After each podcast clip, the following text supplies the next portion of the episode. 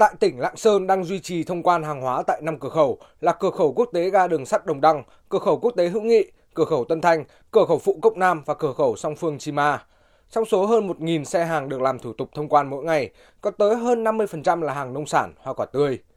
Tạo điều kiện thúc đẩy hoạt động xuất nhập khẩu qua cửa khẩu đường bộ dịp cuối năm, tỉnh Lạng Sơn đã chủ động các biện pháp phòng chống dịch tại khu vực cửa khẩu, đáp ứng tốt các quy định về phòng chống dịch của nước bạn, đồng thời triển khai đồng bộ nhiều giải pháp, sẵn sàng phương án khi hoạt động xuất nhập khẩu hàng hóa được khôi phục hoàn toàn. Ông Nguyễn Bảo Ngọc, Tri cục trưởng Tri cục Hải quan cửa khẩu Chima cho biết cũng đã dự báo khi khi mà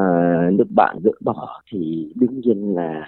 chuẩn bị đầu tiên nó phải là về nhân sự con người cái đội nghiệp vụ sẽ phải bố trí ngay cái lực lượng trực xuất nhập cảnh luồng xuất khi mà cái việc nới lỏng đó thì một trong những nhiệm vụ trọng tâm về công tác chống buôn lậu càng tăng cường cái việc tuần tra kiểm soát. Tất cả các bến bãi đều đủ khả năng, đủ điều kiện để ờ, đón cái luồng ờ, hàng hóa mới.